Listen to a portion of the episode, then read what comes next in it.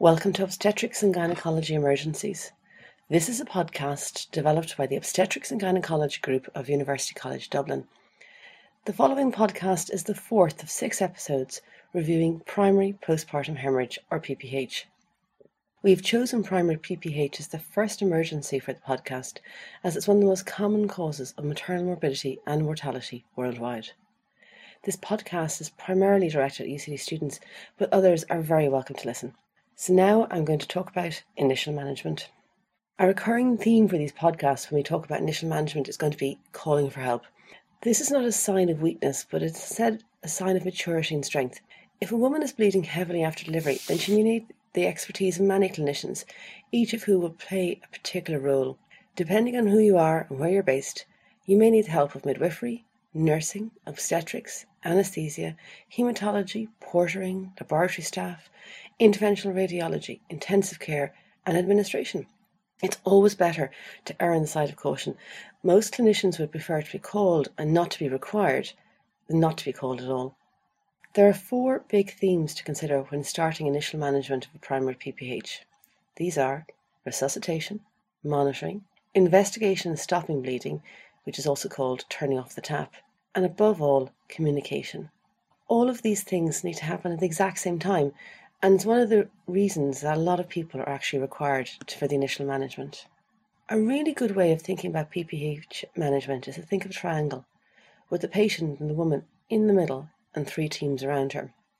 The first two teams are at her arms and head, and they represent resuscitation and monitoring.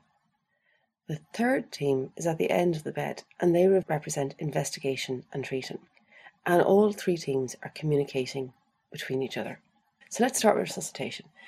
If we consider the ABC or airway, breathing, and circulation for resuscitation, usually the woman's airway and breathing are not compromised, though it is a good idea to give her oxygen during resuscitation. The main focus is going to be on C, on circulation. So practically that means the following steps.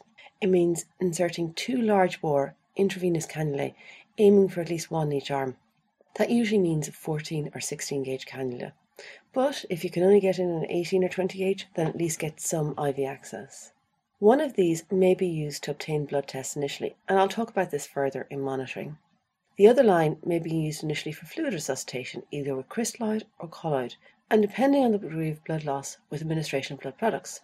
If the bleeding is really heavy, if the woman's already compromised prior to delivery, or the initial management is unsuccessful, resuscitation may become much more complex involving management of pH abnormalities, temperature regulation, or even full cardiopulmonary resuscitation. Sometimes the blood products required to resuscitate women may be huge numbers. Certainly, we've all been involved in hemorrhages where a woman may require 20 units of red cells, 10 units of plasma, 5 pools of platelets to be adequately resuscitated, as well as other blood products such as fibrinogen. The second aim is to monitor the mother to see if her clinical condition is deteriorating or improving with management. A priority is to monitor the woman herself and see how she's coping with the blood loss.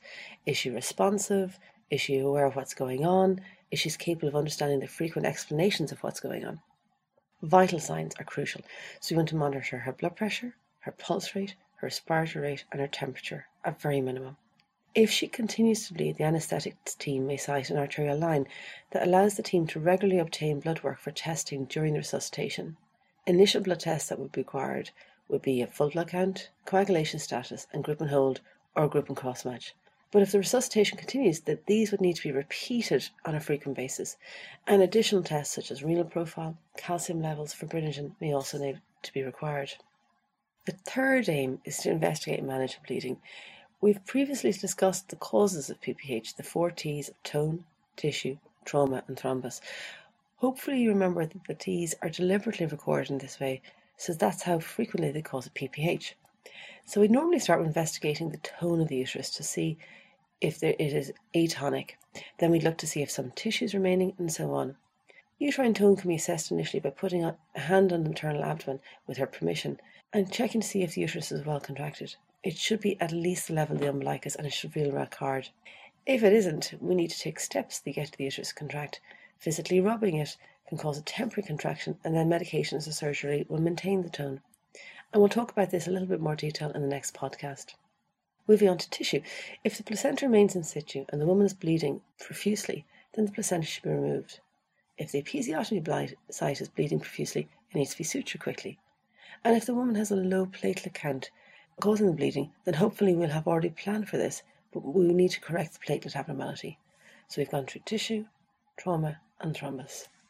The final theme in initial resuscitation is actually one of the most important in an emergency, and that's communication.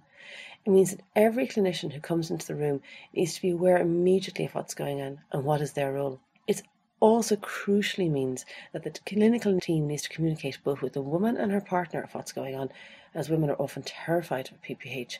The world has suddenly changed from a time of joy to a time of fear. It's really important that someone explains to her regularly what's going on. It's also really important to document what's going on. So usually one member of the team is assigned to be a scribe to literally write down what's happening when it's happening. This person can then remind staff when a medication is due or how much time has passed since a particular step was taken. So there you are, the initial management of a postpartum hemorrhage. Think of the triangle with the woman in the middle. She's in the centre of care. She's surrounded by three teams who are at all at the same time resuscitating her, monitoring her, and investigating why she's bleeding, as well as initiating treatment. There's also the importance of clear communication between the teams and with the woman. This ends the fourth podcast on primary PPH. Next time we'll talk about subsequent management. Thanks for listening.